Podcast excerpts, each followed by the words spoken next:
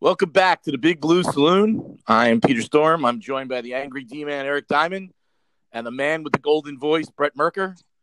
This is the podcast where we never let important facts get in the way of good humor. Merker, D man, how have you guys been? Uh, been good. I'm fired up for tonight. I'm wearing my number 77 Mekhi Becton jersey.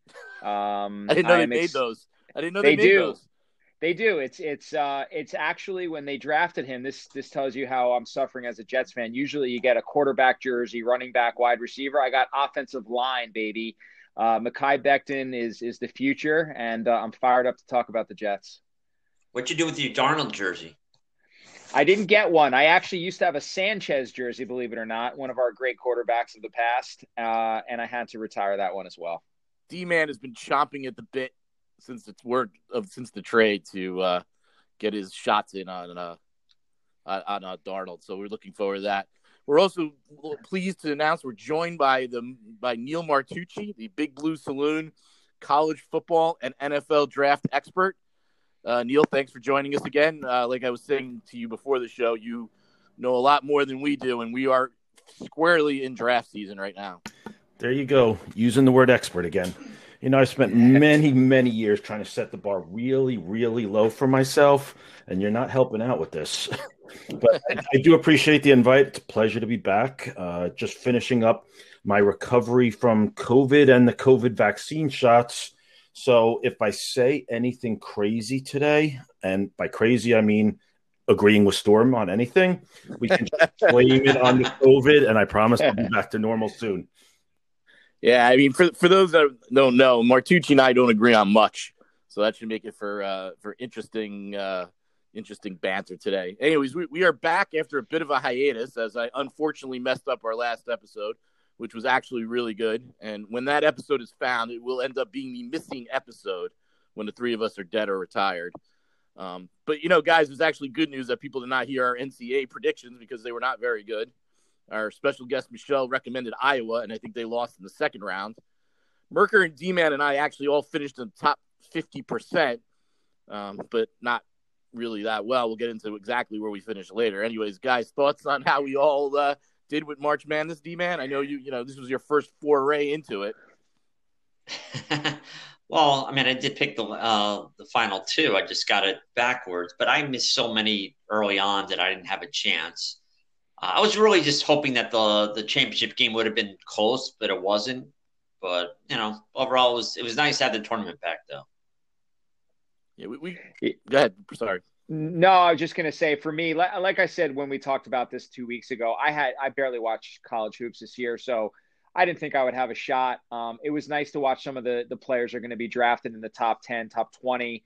Uh, it's going to be a deep draft. That's exciting, and you know, worth the price of admission for that Gonzaga UCLA game. That was yeah. fantastic. That was our one shining moment of the NCAA tournament that we all got to see. It was on late. Um, you know, I, I, you know, like a lot of it was with Jalen Suggs, and, and I watched Jalen Suggs play, and I watched Cade Cunningham play, and those guys are the consensus top two picks. I mean, Merker, if I'm an NBA GM, I, I think I'm taking Suggs over Cunningham based on what I've seen. I, well, me too. Yeah, I agree. And and number one reason for me is his defense. Uh, his defense is really good. It's an it, you know he it's an NBA caliber or on the way to NBA NBA caliber defense. He understands defensive concepts already. So I agree with you. I think he's going to be top two at the worst, top three. When, when did they like, start playing defense in the NBA again? Did I miss that memo? well, that's a good point. Yeah, I, I just like everything about Suggs. He has a swagger about him that'll carry well in the NBA. He's extremely competitive.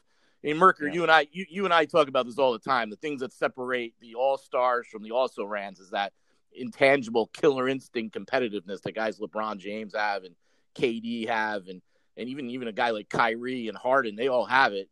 And Giannis is starting to get it too. So you know, and I think Suggs has that. So we'll yep, see. Agreed. Much more on March Madness later. Uh, this week, we'll recap an exciting free agent period for both teams. Uh, we expected it from the Jets, but we did not expect it from the Giants. Sam Darnold was finally traded. Was it the smart move? What did they get? Will we we will dissect. Martucci's here for a reason. We will discuss the latest draft rumors for both teams. There was a big pre-draft trade last week that was very fascinating.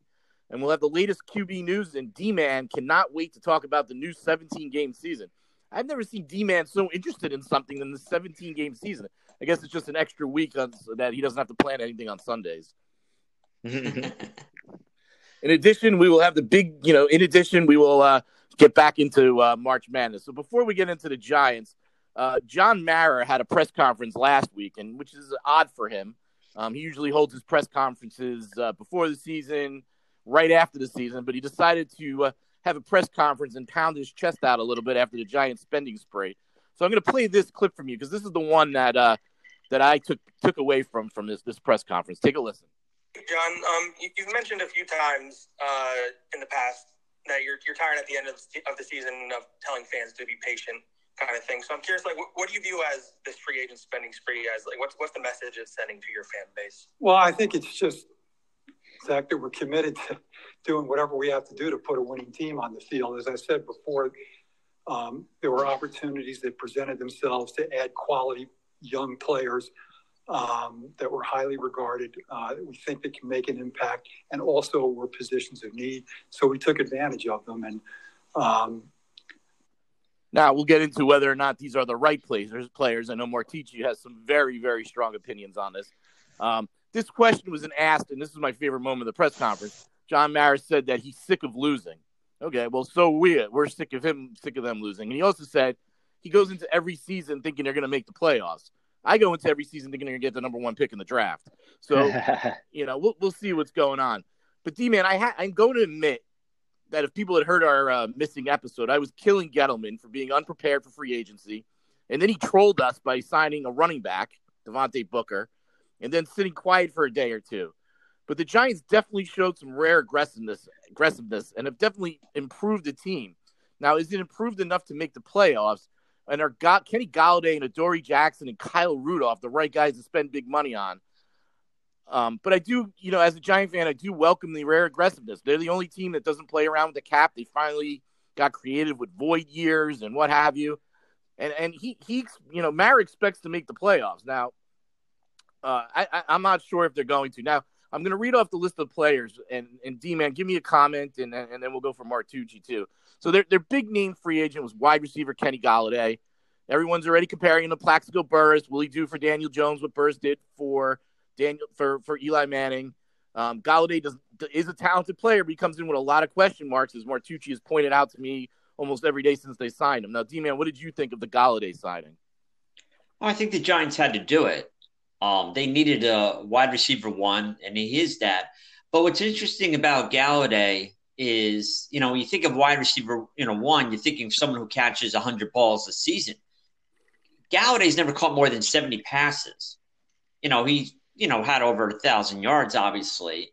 But the one thing that he does that the Giants need is someone who can catch the difficult ball in in in and uh, crowded he can go up in the air and grab it, just like Plaxico Burress did back in the day with Eli Manning. So we're hoping that he's that type of player.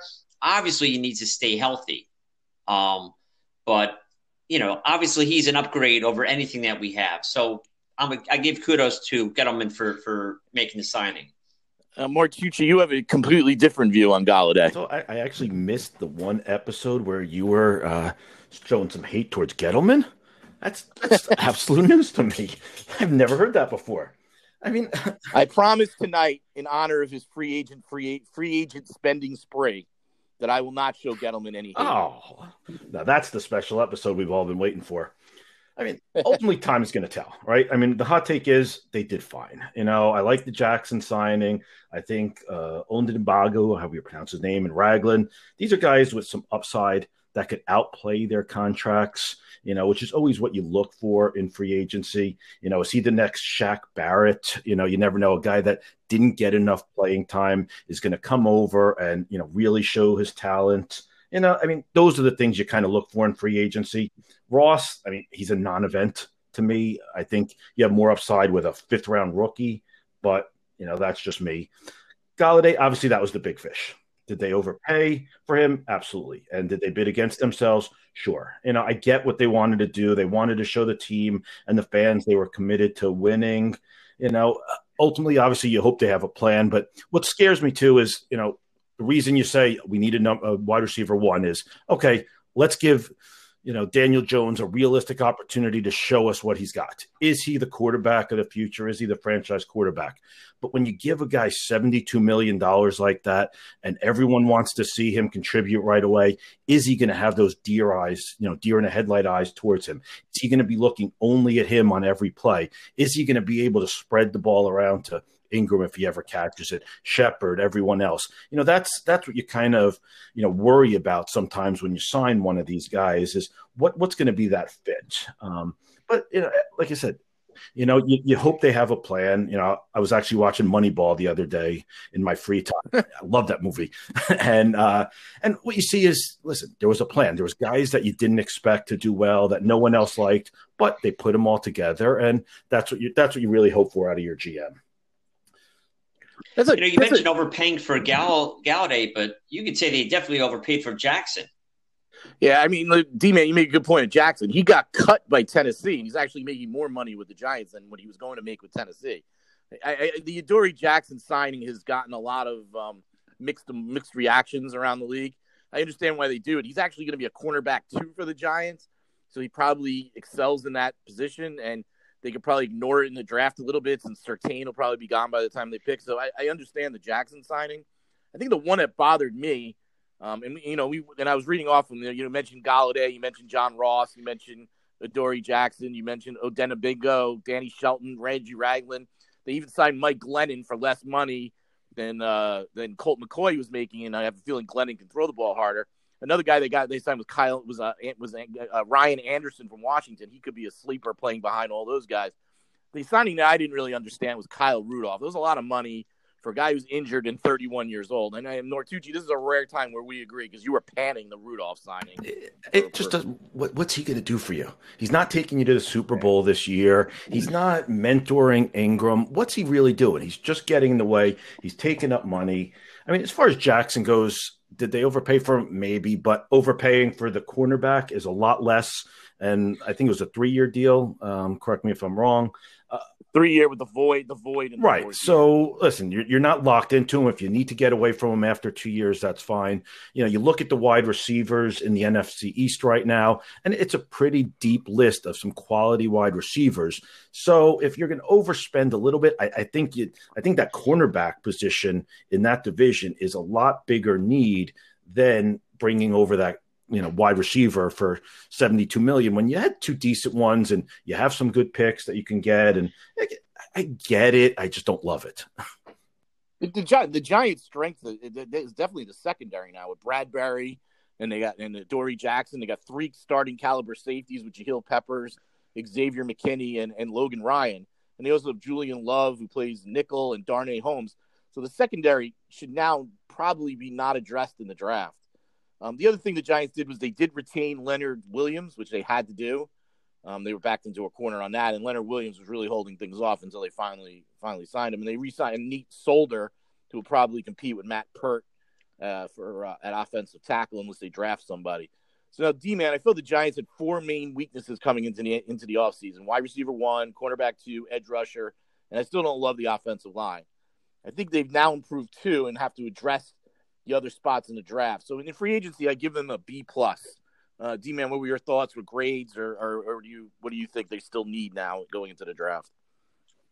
Well, it's funny. I mean, obviously they upgraded, you know, with the talent, and they definitely overpaid. In, in regards to um, Kyle Rudolph, I agree that he's certainly not worth the six million, and he's certainly at the end of his career. But the one thing that he does bring is that veteran presence who knows how to, you know, make the you know the third down catch. He's also you know can actually catch a touchdown in the end zone, unlike Ingram, and maybe he can teach Ingram to not drop the ball. Um, keep in mind, he was the MVP of the 2012 Pro Bowl game. So we don't even have that. I mean, Ingram was a Pro Bowl player, but he's a, he doesn't even have that uh, award. So 2012 Pro Bowl. yeah, You're- I'm you're sure really- no one really, knew that. really were reaching. I, I heard he was. Uh, I heard on his high school team he also was the best player. And that was in 1998.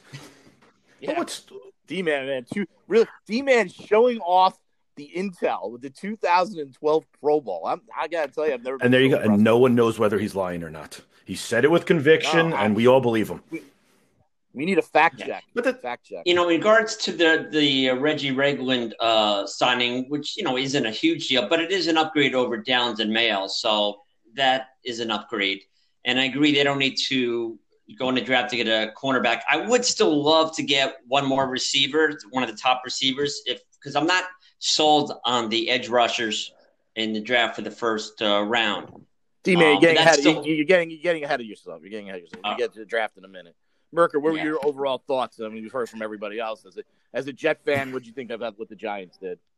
Yeah, I think the Giants actually did really well. I, I've told you this before. I'm not a Giants hater. I root for them. Um, but I think they they filled holes. They were aggressive, which is unlike Gettleman, as you mentioned. And most importantly to me is that the the picks that they made, or sorry, the free agents that they signed, allow them to really get create creative and, and be able to take a player that they might not have been able to take if they hadn't filled some of these holes in free agency. And we're going to talk about it in a minute, but it opens up a lot of possibilities for the Giants. Whereas for the Jets, which I know we'll talk about soon, they have to fill every single hole. So I, I actually like the draft. B plus is, is a perfect grade.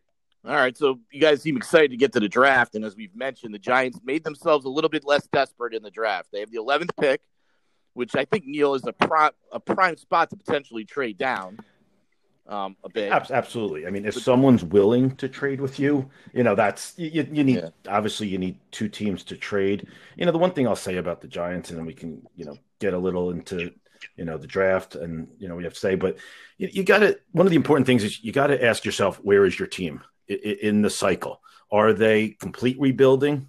Are they, you know, competing for a Super Bowl? Are they somewhere in the middle? You know, where do you want to be in two years? And that's when you look at some of these signings and say, all right, what is Kyle Rudolph going to do for you? By the time they compete, he's done. You know, what is someone else going to do for you? If they're an older player with two years on their contract, they're not doing anything for you. They're just taking up space and money. I'd rather give some of the young guys an opportunity that could be part of the future to show what they can do. That's that's my only two cents on the rest of it.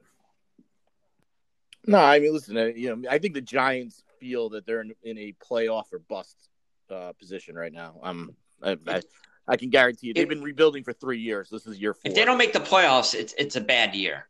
Yeah. So we were talking about Gettleman. He doesn't like to trade down. Um, he's never traded down. So what did the Giants do? Uh, I mentioned I don't think they're going to go cornerback anymore. They might go wide receiver. I think they would still add a DeVonta Smith or a uh, Jaylen Waddle, uh, and Waddle. But and, and some mocks actually have those guys dropping. However, I think the most likely position they're going to go is either offensive line or edge rusher, which means for me is get ready for the classic Dave Gettleman reach pick. And remember the name Jaelan Phillips from Miami. Um, everybody went there to see Greg Rousseau, but Phillips is the one who had an insane pro day, and reportedly the Giants are very high on him. Our boy Alex Wilson claims they are. But before getting excited about Phillips, please keep in mind this guy almost quit football when he played for US UCLA and does not have much production to speak about outside of the season. And and I'm sure Martucci will give us a little bit more about him.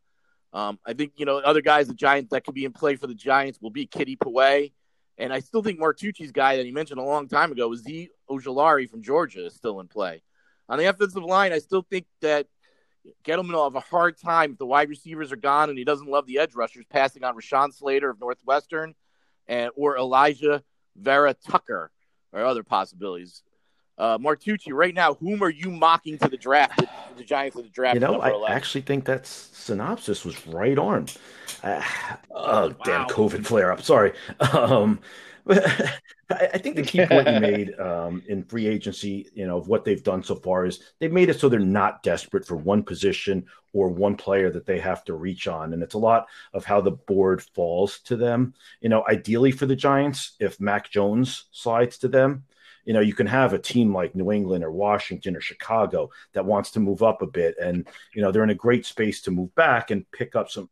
You know, Neil, before you go, I know you don't love Mac Jones. You you've been great, but all reports today have this draft starting at number four with Lawrence going to Jacksonville, Zach to the Jets, and they're saying the 49ers are locked in on, on Mac Jones.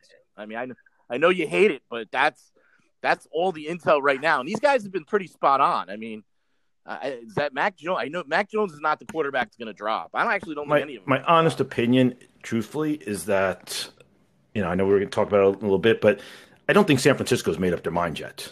You know, from all that I've been reading, is that there's a little bit of a power struggle going on right now. That Kyle Shanahan wants Mac Jones that that's his guy. He believes he can step in right now, run that West Coast quick hitting offense. You know, it's that five yard pass, kind of like he was doing at Alabama, and let the playmakers, you know, go about their things. I mean, he's a pure pocket passer. And truthfully, if there's anywhere he can succeed, it is San Francisco. But Kyle Shanahan kind of has that thing going like his dad did in Denver with running backs. As long as he gets his type of guy, he feels he can mold him to run that offense. On the if they really want Mac Jones, why they well, trade uh, up? Well, exactly, and that's a great point. And to me, also, John Lynch right now is talking. He wants Trey Lance. And in order to get Trey Lance, you'd have to be in that three range. And again, you just don't know who, you know, in four, five, and six, what they were asking for. They could have been asking for the same package. And they said, okay, let's just go to three in case. But oddly, in, in the most mock drafts that I've seen, the probably most popular pick for three right now has been Justin Fields again after his pro day. So uh, if I had a pick right now, I honestly would pick Trey Lance. Um, I don't know why they'd be doing smoke screens right now, but I, I, do truly believe they haven't made up their mind yet, which is why that going to three gives them the option to let it play out to the end and pick their guy you digress, but who do you mock to the Giants at number 11? It's That's all fine and good, but nobody here cares about the 49ers. It's, it's so key that you put mock with the Giants. Um, but again, you know, offensive line or edge obviously are, you know, if they can't move down or two of the big positions. I love Slater or Vera Tucker for them, being they're just so versatile. You know you don't know where the giants weakness falls along the line right now. So you know they can they can plug and play in any of those positions which is pretty rare. Uh, Jaelan Phillips is you know on, on a lot of radars he's the number one and uh, edge rusher right now Kwity Paye i think he's fallen off a little bit he came out smaller than um, expected if i had to pick right now i'm saying uh, rashawn slater okay well we look forward to neil martucci's mock 2.0 um, we're hoping to have Martucci and Jay Schwartz, our our version of Kiper and McShay, on a show before the draft. Um, but Martucci, you'll be coming out with your mock 2.0 when you have some time. I know you're a busy man. Um, you're reading through all these things. Yeah, definitely soon. Uh, D, D man, um, who are you thinking right now at number 11 for the Giants? Um, I kind of agree that if Rashawn Slater is somehow there at number 11, they're going to pick him. I think Gettleman is still on that offensive line crusade.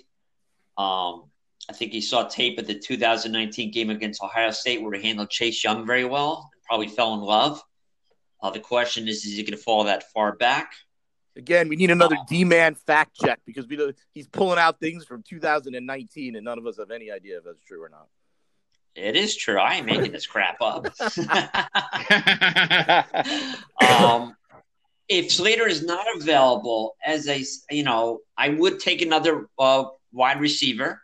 If I, I personally think, are... I personally think if one of those four, one if if Pitts or or Smith or Waddle are available, because I'm, I'm going to assume Ja'Marr Chase is not going to be available. I think Miami will take him at number six. Um, if one of those other three guys are available, I think the Giants are taking them above any of these other guys. I, I, I think I think Gettleman's ready to double down on a receiver. Those guys are elite wide receivers. So I, I per and, and there's been a lot of mocks where both Smith and Waddle are available at 11. I don't see that happening, but I still think wide receiver is their number one choice right now. That's my opinion. Yeah, and I just, I just don't want to take one of the first two edge rushers. Uh, I only do that, that in a trade early. down. I only do that in a trade down scenario. I mean, um, this guy in BigBlueInteractive.com has has has from inside sources tell him the Giants have spoken to New England about trading from 11 to 15, but that you know is contingent on one of the quarterbacks, one of the top five quarterbacks falling to 11, and I'm sure that's going to happen. So, anyways, we the we, I'm sorry. The other player that I, I, also wonder whether or not they would take a shot on if he's there is Micah Parson uh, from Penn State. Yeah, I mean that's he's a he he he is a polarizing figure. I have read and and this guy from BigBlueInteractive.com has said the Giants are not interested in him. He's um, one guy I would so not want for them. I mean, system. it's yeah, not a huge need. It doesn't fit his system. He's a freak athlete, raw player that has character issues. You know, if you're going to go that way, you trade down a little bit. Jamin Davis from Kentucky is probably just as good, if not better, without the character character issues. So I just, I mean, one of those guys you mentioned has to be there when the Giants pick. I mean, you're going to yeah. have, in all likelihood, four quarterbacks, maybe five quarterbacks go. You know Sewell's going, you know Chase is going, you know, you know Pitts, Pitts. is going. I mean, that, that's nine picks. Chances are exactly. Probably. You know, uh, Dallas is going cornerback. You know, at that pick. So yeah. there's just there's still going to be great players when they're there. Yeah, no, it, you know, it's going to be very compelling. Well, and we, you know, we're going to keep talking about it until we get right up to the draft. But I think the Giants pick is, you know, is definitely is most likely going to be one of the names we've mentioned here, uh, unless there's like a you know a Gettleman reach that we're not thinking about. Um, anyways, let's move on to the Jets now in last week's missing episode, this was actually my favorite part of the entire show. So I think it's worth redoing again.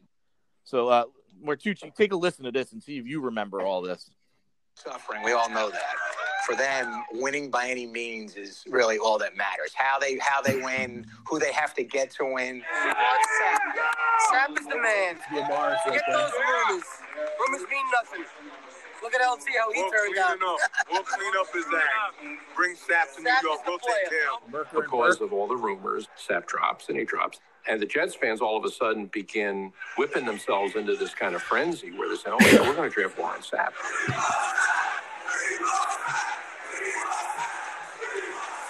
The Jets have about 10 minutes to go on the clock and uh, the fans are letting you know which way they want to go. And then lo and behold, the Jets throw the curveball of curveballs. wow, he's the shot. With the uh, ninth pick in the first round, the New York Jets select tight end from Penn State, Kyle Brady. And maybe that's why you don't take tight ends in in the top ten of the draft. This should be another Kyle Pitts health warning. I know Merker, there's no um, spontaneous reaction. You heard it last week um, that Kyle Brady pick, but I think it was I think it was worth uh, putting on there. Um, the big news for the Jets this week, and, and Merker is is chomping at the bit. Sam Darnold was finally traded.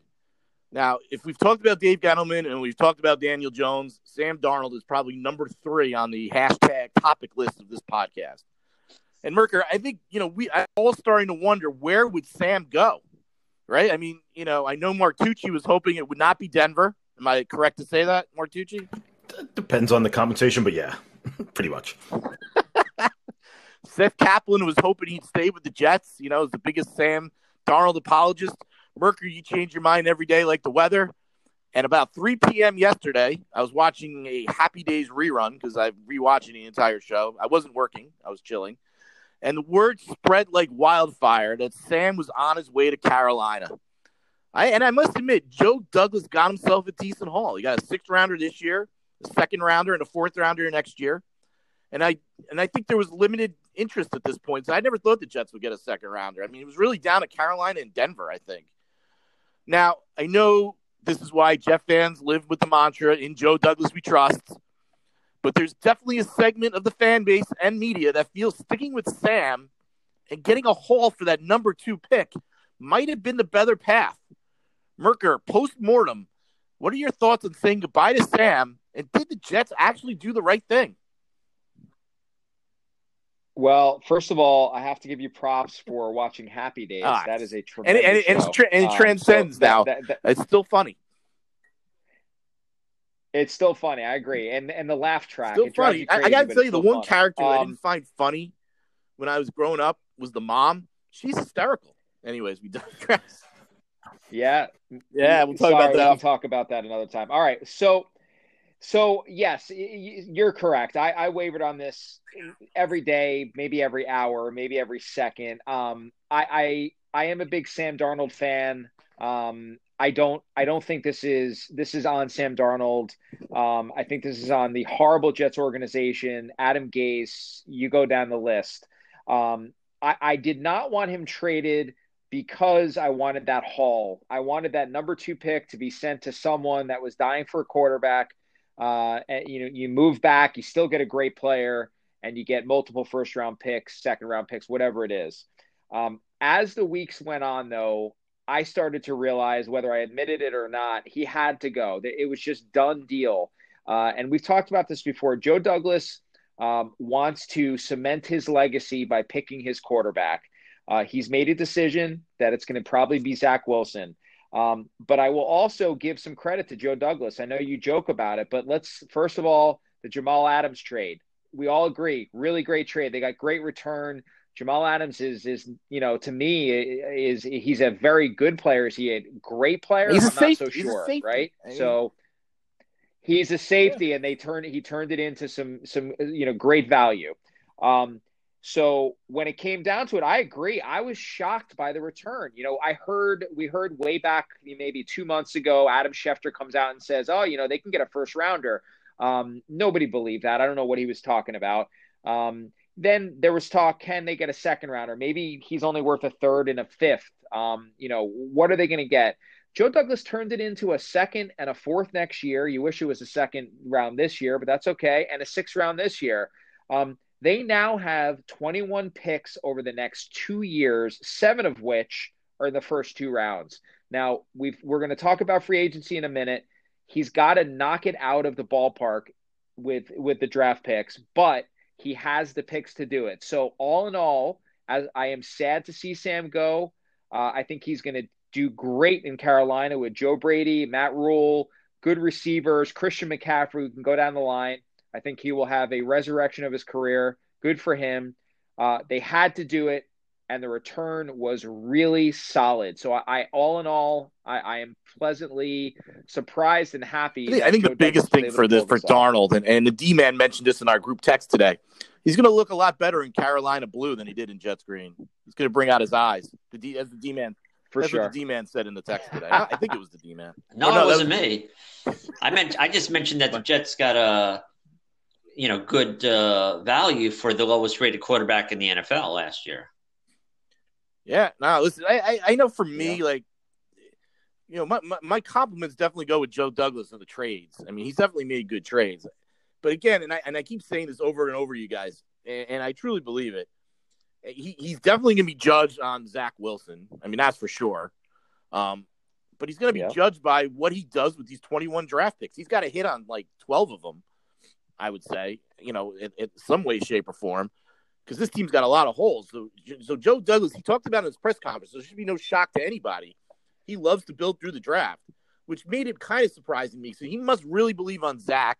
And I think it's a lot to do with Martucci also talks about too, is, is restarting the rookie scale um, with with Zach, but he must really believe in Zach, and and his legacy is going to be all about Zach Wilson. If Zach Wilson is Ryan Leaf or is he Justin Herbert? I mean, that's that's what it comes down to. Uh, Martucci, a couple questions for you. Um, what did you think of the trade, and how do you think Sam will do in Carolina? Um, we're looking for you know more than he'll look good in blue. Oh, yeah, I loved his eyes too. You know, absolutely. But uh, you know, I actually agreed with everything Merker said up until the very end. But you know, kind of like I touched on earlier with the Giants, is what I think is great what the Jets have done. I know how much you love when I compliment the Jets. Um, you know, the closet No, Jet I, know, fan that listen, I I, am. I, I think you're. I, I'm. I feel like you're a Jets fan. I mean, you're almost as optimistic about the Jets as Dave Burke, and we know he lives in La La Land. Well, my, my eyes do look good in green too, but um, but again, what I think is great, what he's done is he realizes where they were. They were not a contending team. They weren't close to a contending team. So you get rid of any asset that's worth anything. You start over. You put your stamp on the team, and you build it up the way you want to because he's going to be judged on the final product of this team. So develop that young nucleus. You have, you know, you have a great right guard to start off with. You have a, you know, a stud on the defensive line. You get that quarterback you want. You brought in some young receivers. Build that team the way you want to do, whether through the draft, whether through free agency, and then see what you put on the field. No, I listen. It's and, and any um uh, side that you think Sam Darnold will find the way in Carolina, find his way? Mm, may. I mean, I don't know if that's an answer, but he'll do okay. I mean, he'll do better than in New York. I mean, if any quarterback that switch teams or will switch teams can be Tannehill, I guess it's him. But I mean, how many Tannehills have there been other than Tannehill recently? And let's make it not like make it that Tannehill is a superstar. You know, can he be a the 20th best quarterback in the league? I guess, but is he really that much different than Bridgewater? I mean, why will he succeed while Teddy didn't? Um, you know, I mean, you, you have McCaffrey, which is great. You can throw the, you know, four yard swing pass to him and let him do his thing, which is the same thing he was going to do, you know, when they brought in with Frank Gore. He tried to do it with Frank or Gore. They, they spent a they spent a fortune on what's his name too, the running back. Le'Veon, Le'Veon Bell, Bell, and that's what Le'Veon he's supposed to do. And yeah, Le- Le- Le- Le'Veon, Le'Veon Bell would appreciate you calling yeah, him well, what's his name. It's about what he's worth now. But DJ Moore, you have it. You lost Samuel. Robbie yeah. Anderson. He, re- he reunites. Ro- Robbie Anderson had a career year getting away from Sam Darnold. Now he has Sam Darnold. Exactly. I mean, what I just don't know what we've seen from him that is going to make him that franchise quarterback that everyone hoped he can be. And uh, he has a ton of talent, but he just hasn't gotten it yet. And to start getting it in year four or five, ah, the Jets, in my opinion, the Jets did great. You know, Douglas did great. What he, you know, what he got out of it. I could have seen him if they didn't get the offer, holding on to him for the beginning of the year, but he he can't, you know, go with what the fans want. This is his team. He showed that starting fresh. Good for him. D man, now I know you're there's no bigger hater of Sam Darnold than you. So what, what do you think of all this? No, I think the Mets, uh, the Mets, the Jets made a great trade. I can't believe they got what they uh, got. I mean, everyone knew the Jets were desperate to get rid of him, and I, I can't believe Carolina gave him that much. I mean, they better hope that he somehow becomes, you know, this great quarterback because it's going to look as a really bad trade for Carolina down the road if he plays like the way he's been playing. And moving moving on now. So now the Jets, as Merker so eloquently put, are loaded with 21 draft picks over the next two years. Um, I didn't. I got to be honest. I mean, I didn't understand the Jets' free agency. Um, they seem to ignore most of the positions except the defensive line. I mean, they signed Tevin Coleman, but that guy's good to miss eight games per year.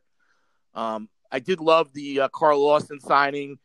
Um, not as big on Corey Davis as others are, but they the contract was reasonable. Um, overall, I gave them a B minus. I almost got my head chopped off by the Jet fans on our group text. But Merker, I don't think at the end of the day you disagreed with me as much as everybody else did.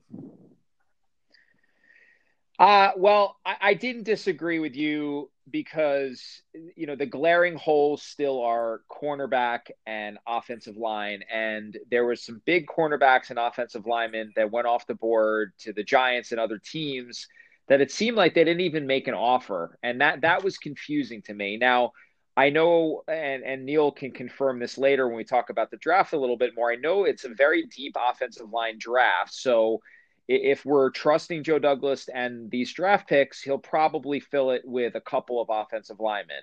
Uh, I know there's also a bunch of good cornerbacks. So again, the hope is he hits a home run at that position. But I, I agree. You know, we went back and forth in this. You know, I, I am a realist Jets fan. Uh, I'll, I'll, talk about some of the signings I really liked. Um, I just don't understand not at least trying to get uh, a couple of these big offensive linemen, maybe one of these cornerbacks. It's an absolute need. Um, and and you know, similarly to how the Giants now have flexibility in the draft, it would have given you more flexibility to take a, a skill player, maybe you know, maybe a wide receiver or, or, something else that you need by signing one of these free. And we had the money. We still have the money. So, um, yeah, that was a little bit confusing to me. But overall, um, I, I like the draft. And if you'd like, I can yeah, yeah, that's uh, the players. you know, to hit on the players that you really liked and the ones that made you. Anytime, anytime we could hear your voice, it's a good thing. So. Yeah. Yeah. I mean, I mean, I mean, Oxnard fast, Oxnard fast forwards to this part. So. All right. Well, then I'll I'll continue to talk. Um, so the, here's the let's start with the obvious. Carl Lawson, um, Grand Slam. That that was a great signing. Um, they needed an edge rusher. They needed a young edge rusher. That is exactly what Carl Carl Lawson is. Um, don't have to say much more about it. I, I love that signing. Um, I actually like Corey Davis more than you, Pete. I think, uh, you know, I know he's a physical wide receiver. He's a very good blocking wide receiver. Um, you pair him with Mims, who is also seems to be a very good blocking wide receiver and has some ball skills. Um, did they overpay him? Perhaps, but I, I, I, like this guy. This guy was highly touted coming out of college. He's had a couple down years. Last year, he was real good. Um, he's a number two. He's not a number one. Could he be a number one? Maybe, probably not. Um, but I like that signing. Very solid for me. Um, you know, Tevin Coleman does not get me excited, but this zone, you know, the zone run scheme that that LaFleur uh, likes to run, I think he'll be fine. They're still going to have to go running back in the draft. There's no question about it.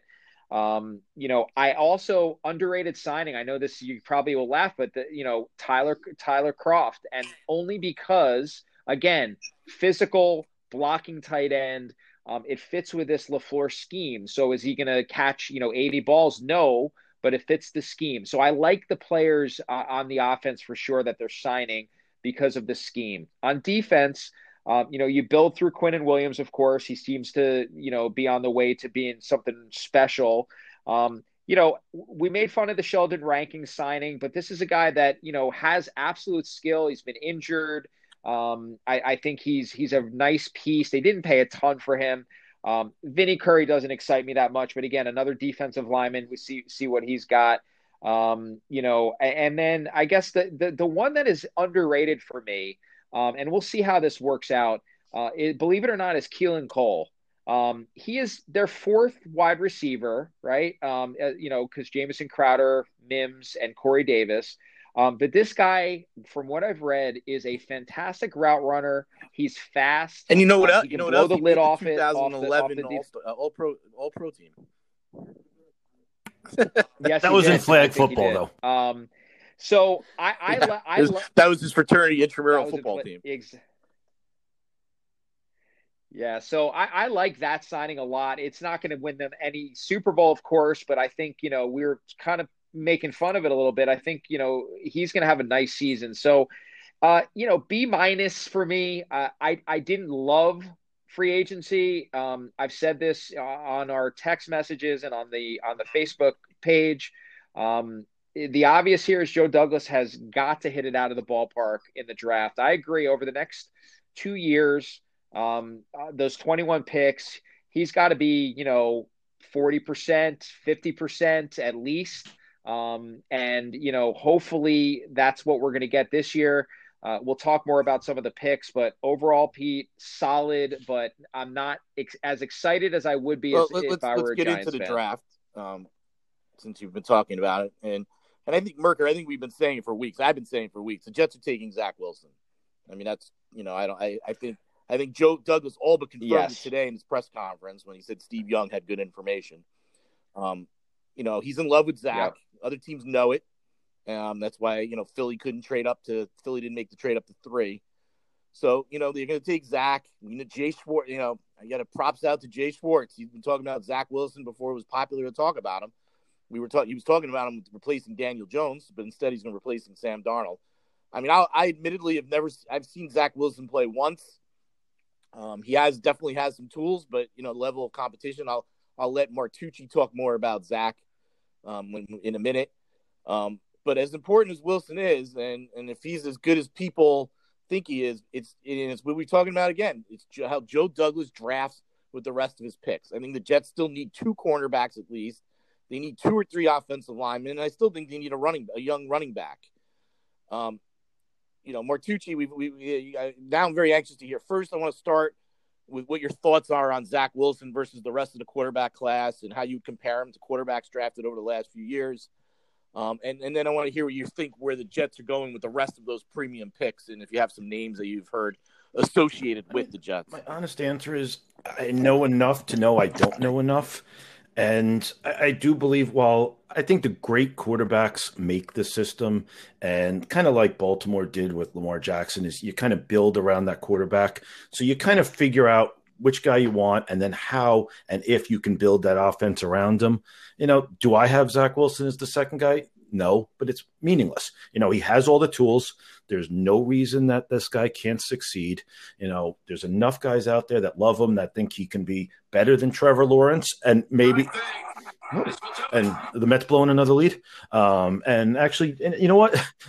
Maybe he can be. So if that's Joe Douglas's quarterback, you go. It's the, it seems like it's the worst kept secret. Every single you know person and their sister was mocking Zach Wilson, even when we were talking about oh they could trade it, they can do this. So it, it's the right pick. Whichever one you know. Is there a chance that all four of them are good? Sure. You know what? Zach Wilson should do fine for them. So, you know, I mean, that's the obvious one. You know, then you kind of go the rest of the way, right? You know, I know they have pick 23 after that, you know, and as Merker said, you know, there's there's a lot of needs for this team still, but you know what? The thing with free agency, which I always say is, you know, you're you're going after guys that their own team didn't want. So you don't pay a huge premium for them. You fill out your roster, you fill out some holes, you know, you you set what your price is and you go. But you know, I know they need a quarterback, cornerback, as you know, as you guys have all been saying. And one of the interesting situations for them could be if Caleb Farley falls. You know, a few weeks ago, he was quarterback one, you know, being mocked all over to Denver, even at pick nine, going ahead of Surtain. Um, but then he had his, uh, came out that he had a second back procedure, you know, obviously, which isn't great. But since then, it's been deemed minor. So depending on the medicals, if he falls to you at 23, you can get arguably the best cornerback in the draft at that. You know, if not, Greg Newsome is another name to watch for that pick. Uh, you know, I've seen him rated right up there, you know, with those top three, um, you know, cornerbacks, with Jaycee Horn being the other one. Um, you know, Kelvin Joseph out of Kentucky is solid there too. But uh, there's lots of corners, you know, though in round two, three, and four that you can really get to build depth and, you know, that can come in and start, you know, right away if, if you need there. Um, and I know a lot. Who, who's some who's some running backs you think the Jets could be looking? I I, I can't imagine that uh, Robert Saleh and McFleur are going to go into the season with Tevin Coleman, Josh Adams, and and Perine as their running. We've we've had this. I, I think they're going to take a running back in well, the first round or early talk many round, times about how much I hate running yeah, backs. But we we're we're we're, we're six with, to eight with, weeks with later. That said, so, you know, as much as I hate running backs early, you know, there's a lot of talk with yeah. Etienne or Harris being the first running back off at 23. I don't think they do that. But what an interesting scenario would be, which I can definitely see happening, is that the Jets trade up that second pick in the second round to be one of the last two picks in round one to take whichever of those running backs are available there. And the reason why it's interesting and you do it is, you know, okay, why do you move up three, four picks? You know, why do you give up something for that? But, you know, with, with that first round grade, with that first round pick, you get him for a fifth year. You have that fifth year option for. It's like what the chief. It's like right. what the Chiefs did with Edward right. At, at 31, the cost isn't much to move up. It's not the fifth year option isn't much. If you take him at that second pick in round two, you only have him for four years, and you don't want to give that running back, you know, a big contract after that. So at least you have a solid five years. So you know you have 21 picks. You know, as you know, Merker said before, but you don't have room for 21 players. You're not turning over. Well, the Martucci, that is the point. No, right no, this is, I'm sorry to, you know. to, interrupt you. You're just, yeah, that that was the point you just made. I, you're absolutely right. Um, I, I think that the the scenario that I've been reading is exactly what you said. Is that there's a good chance that they're going to see how the board falls, of course, and then that second pick in the second round. If one of those running backs is still sitting there, they feel like they can get them they're going to trade up and have that third first round pick and go get one of these running backs. And then the North Carolina running back is has been you know flying up the boards as well. If not, if if you if you take a look at the teams ahead of you, you don't think they're taking running back. They do have the second pick in that second round, so that gives you flexibility. They have the second pick in the third round, the second pick in the fourth round. I mean, fifth round, sixth round, second pick. So they are high picks in each of these rounds they have a lot of flexibility. We know Joe Douglas has to do a good job here. Um, I think I think you guys are right. Caleb Farley is really intriguing to me. He could fall. Um, if I'm the Jets at tw- if the if the medicals check out and he falls, that is who I'm taking. Um, I'm not taking a running back. I, I, don't really care about taking a running back in the first round. If you take a running back in the top 10 picks, that's another story. But end of the first round, beginning of the second round, uh, it, I, I think it's fine. Um, quarterback is a huge need. Um, and I think then he'll pack the, you know, kind of some of the other rounds with offensive linemen. I think it's a deep draft rounds of offensive linemen from what I've read. Um, they, they need a running back. They got to get one of these top three in my mind. Um, and, and, you know, got to get one or two cornerbacks. But all great points by Neil. I, I think that it's going to just depend on how the board falls to us. I'd say the last thing I would add is they still need another edge rusher. I, I could see them taking, you know, one of these if if Paye falls back or Rousseau. Um, I could see Saleh saying, "Hey, go get me one of these guys. You took your quarterback. Um, I want to. I want another edge." So it's it's fascinating, and, and I'm going to be um, complaining And, about and as a special treat to our readers, Ma- Martucci has just texted me that he is going to do his mock, not only a round one mock, but he's going to go right to that Jets third pick in the second round for everybody. I'm, I'm very gracious like that, apparently. Wow! Wow! Now I'm going to hold out for a second hat. So Martucci, uh, wow. Yeah, well, you Oh. run out of hats. Anything to co- anything to cover my face. Anyways, uh, anyways, moving on because the D man's chomping at the bit to talk about the 17 game season. Um, you know, we got a few more. We got a few more weeks to talk about the Jets draft buzz um, and the Giants. I think that'll be the next Big Blue Saloon contest: is correctly pick who the Jets take at two, which would be easy. Who the Giants take at 11, and who the Jets take at 23. You know, that'll be the next Big Blue Saloon contest. Um, in other NFL news, we touched on it before. The Niners are traded to three with the Dolphins, and the Dolphins traded back to six with the Eagles. Um, we talked about it before. Uh, you know, it's a Mac Jones versus Trey Lance debate. The Dolphins look really smart. They made two trades and probably still end up with the guy they want, whether that's Chase or Pitts. Um, we'll talk about that more later. But without further ado, D Man, talk about the 17 game season. Well, I, I think it's. I mean, look, I understand why the owners want it. Obviously, it's more income. First of all, they should have gotten rid of at least two exhibition games. But you know how we deal with in the NBA? They did. They did. Load They, ma- they did, didn't they? One, not two. one. Yeah. They got rid of one. You know, in the NBA, you have to deal with the load management. You know, I can see that happening in the NFL now. The, the, the National Football League is such a violent game. There are so many injuries.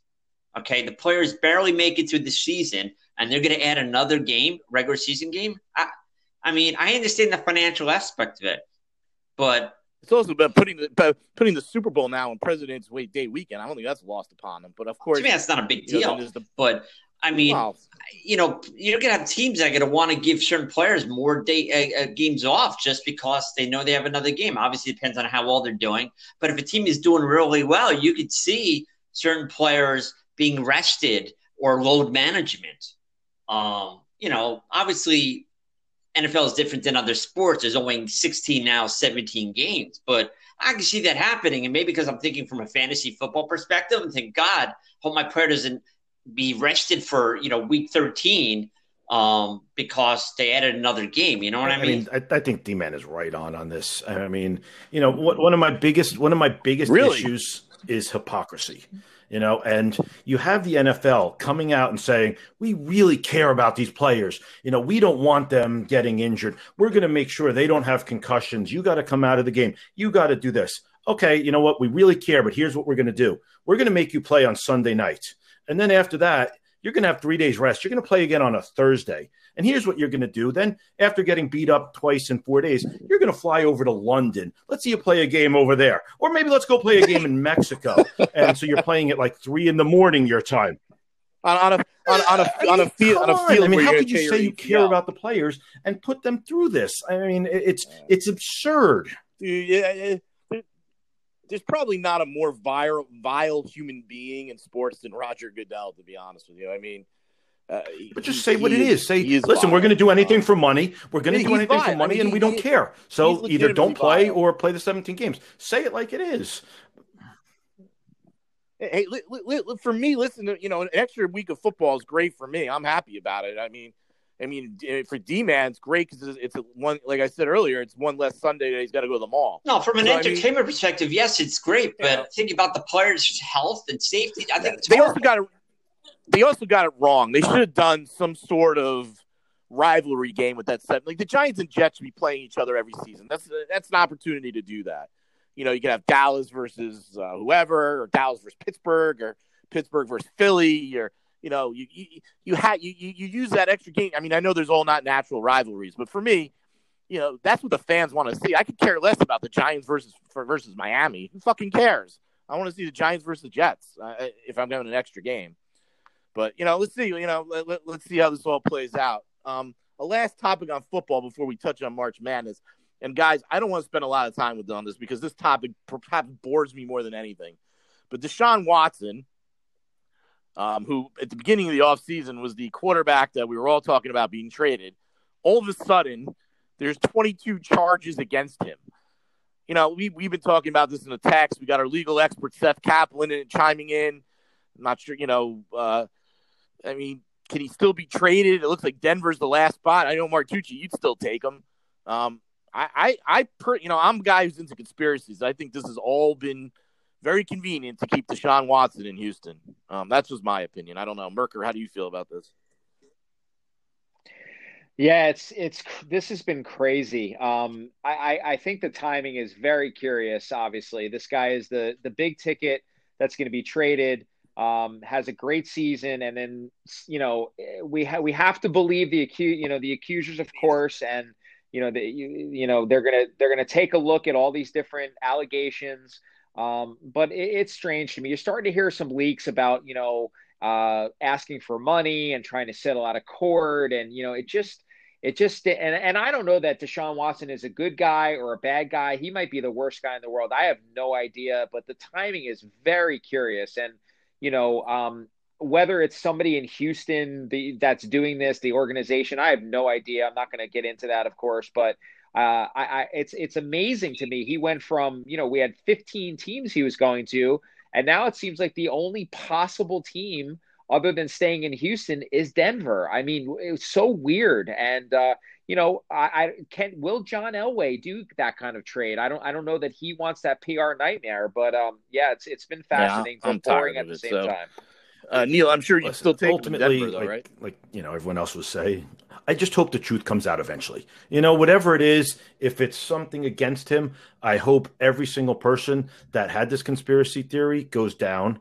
If it's something that he truly did, then I hope he goes down. You know, it's good that at least one person filed a criminal suit, so you get some sort of investigation into it. You know, I'm hoping they're doing their due diligence behind the scenes and really kind of finding out what's going on. You know, do I think like, like, exactly like Merker said, is he a good guy? I don't probably not.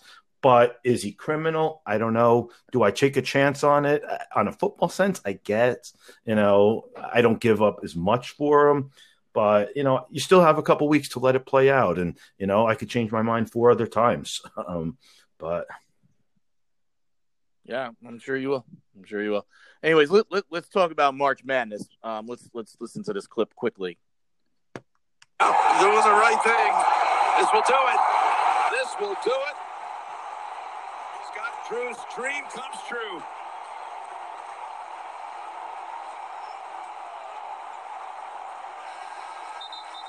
Coach Drew and Baylor complete college basketball's greatest rebound and rebuild with a championship.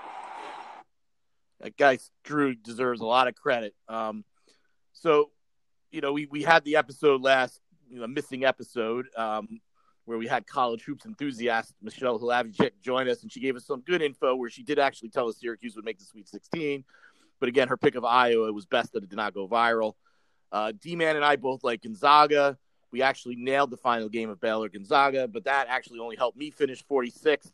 And I think Diamond, you finished 48th or something like that.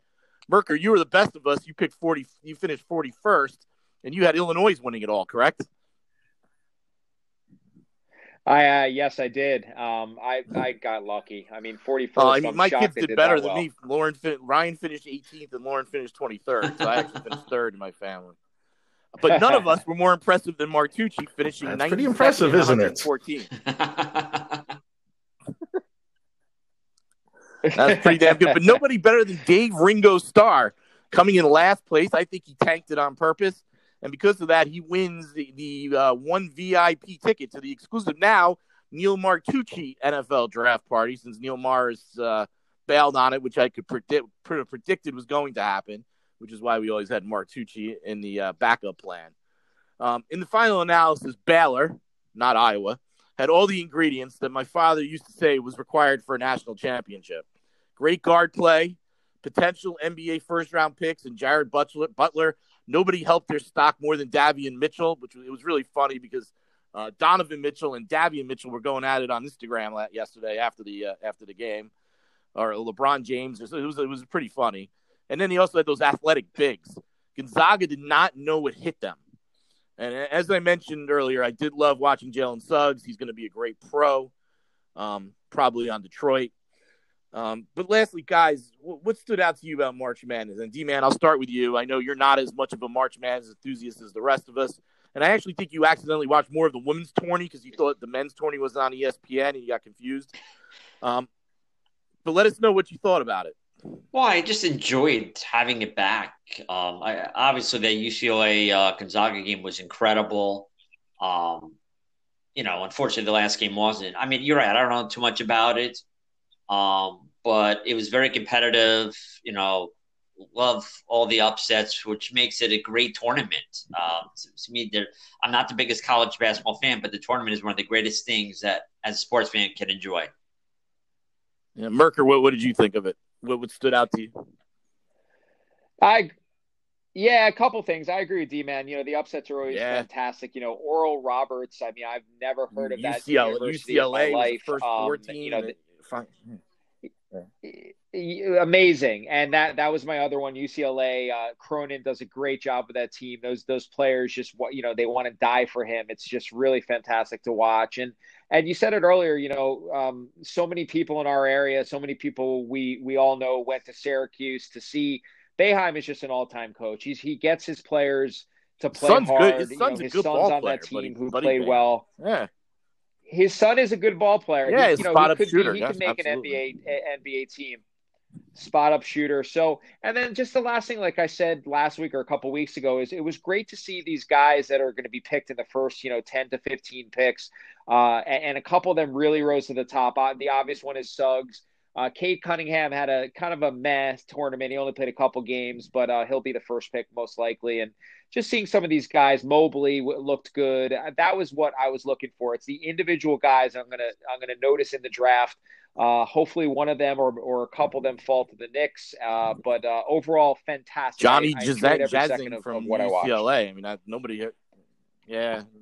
J- Yeah. yeah. however Uh, you say his Martucci name, now- yeah, he looked good. Uh, you know, we- we're not going to take what you said about basketball as seriously as we take football with a 92nd and 114th finish.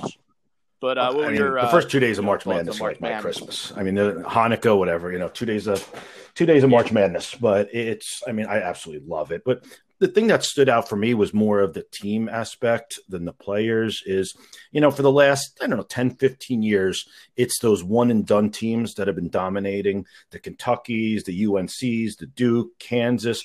They were all non-events this year. You know, a couple of them didn't even make the tournament. It was nice to see that some of these teams with players that stick around college for three, four years, they're the true student athletes that got rewarded. And that's that's what I want. Yeah, yeah, no. Yeah, Baylor, uh, Baylor. That guy Butler is a senior. Yeah, and some of these guys that junior, went 100%. from not even on an NBA radar to now could, could make an NBA roster, you know, a second round guy. And, you know, like you said before, it's nice to see for the Drew family. You know, one of my earliest uh, March Madness when we used to go out with our friends, uh, memory is when Bryce hit that shot for Valpo and probably like 97. Right. So, you know, all in all, Yeah. you know, as disappointing as last night was, it was a great tournament. Yeah, I mean, you know, Gonzaga is an interesting. You know, when you when you talk about college basketball powers, you never think it's Gonzaga. I mean, I know somebody asked me, "Where's Gonz-? my daughter?" Always asks me, "Where is Gonzaga even at?"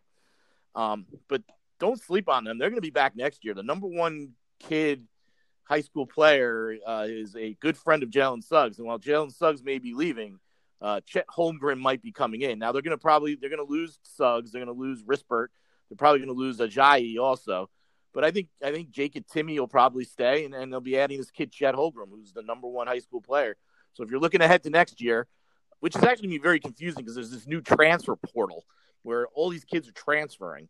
It's crazy. Um, we'll get into that more, uh, you know, in the weeks that come. But uh, don't don't don't feel bad for Gonzaga. They'll probably be back next year. Baylor's actually going to struggle. This is probably a they had a two year window. They lost it last year, and and um, this year they did it. So yeah, like you, I was happy for the uh, Drew family. Now, as for our March Madness pool, and this was a incredible pool. Was, you know, my favorite pool of the year. It's not even close.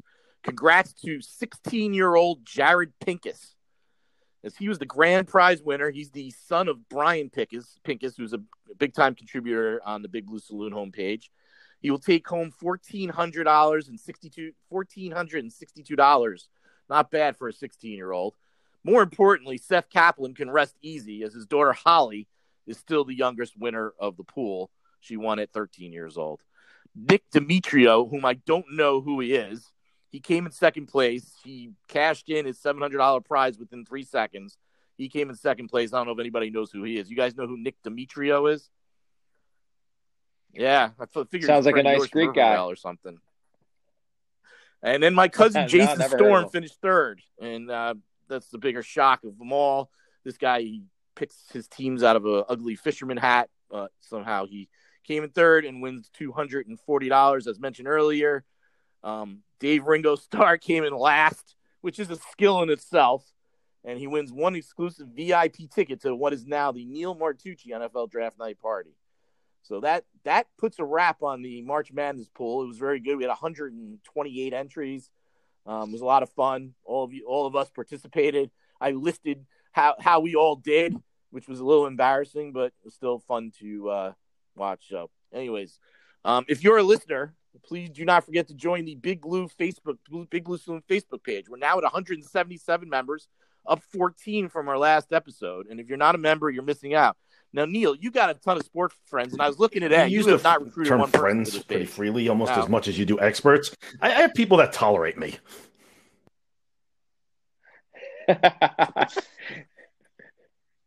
I mean, the D man has come out, come alive, and added people. I mean, if the D man can add people, you certainly can. So, if you're going to be a regular contributor and an expert and do mock drafts, you should have your friends see your work. I mean, Merker's friends are all over the page too. So you know, and we, and what happened to the Neil Martucci Friday yes, poll? I'll bring it back. Sorry, I'm, like, I'm in the corner. I'm stuck. I'm getting admonished. I, I, mean, the guy gets his, the guy gets the guy gets like his hat. Maria. He doesn't put the poll out anymore. Sorry, honey. I know. I give I give Martucci a lot of tasks. Anyways, uh, the next prize is at 200 members, so I continue to ask everybody to invite folks to the page. I'll admit I've been a little lazy with it myself as of uh, as of late. The 200th member will receive a Big Blue Saloon prize. Probably not a hat, but it'll be some other sort of paraphernalia. Um, anyways, Merck, D Man, Martucci, we'll start with Merck. Any last thoughts? Knicks, Major League Baseball, vaccinations. Merker, you post about your dogs all the time. Anything goes here. Yeah, those yeah, those dogs are cute. They're they're a lot of fun. Um, so I, I was going to talk about the Knicks, but I'm actually going to shift because the Knicks yeah, we could talk for way March too long. Next week. We'll uh, I'm going to give you. I had it in here, and I thought the show would be too long because we should definitely talk about whether or not they should make the playoffs or not. So, yeah. I agree. We'll talk about that next week. So I instead, um, I'm going to give you the up to date rankings of our fantasy football, uh, um, you know, oh. league. I'm sorry, fantasy basketball league. Um, so here we go 10, 10 teams uh, in eighth place currently. Uh, Peter Storm with 36 points. Uh, Mr. Neil Martucci uh, has lost three points tonight. He is at 38 in seventh place. Uh, Matt Narlinger, our buddy, uh, in fifth place with 40 points. me, Brett Merker, you also have like tied 75 more games than anybody else with 40 points. yeah, we're screwed. We're screwed. Totally screwed. Um, and then Mr. Eric Diamond is now in fourth place with 53 points. He's down one and yeah, a half tonight. He, Eric is in the money is, right now. MO, right, Pete? Is in top four? He drafts like shit. and then all season, when everybody else isn't paying attention, every else, everyone else isn't paying attention. D man somehow rises like Lazarus from the dead, and somehow he ends up in like third, fourth, third, fourth place. Or he, and he's actually even won. He won baseball. So I don't know. And and and it and the last thing I'll say about this yeah, is um, there's a guy John. I guess it's John Wade is in second place. Um, nice guy. Uh, uh, you know, if he wins this pool or comes in second, it is because of my team. We have made three trades with his team, and I don't think a single one worked out. he, for he us. They've nice all guy. worked out for him. I will say that. Uh, D man.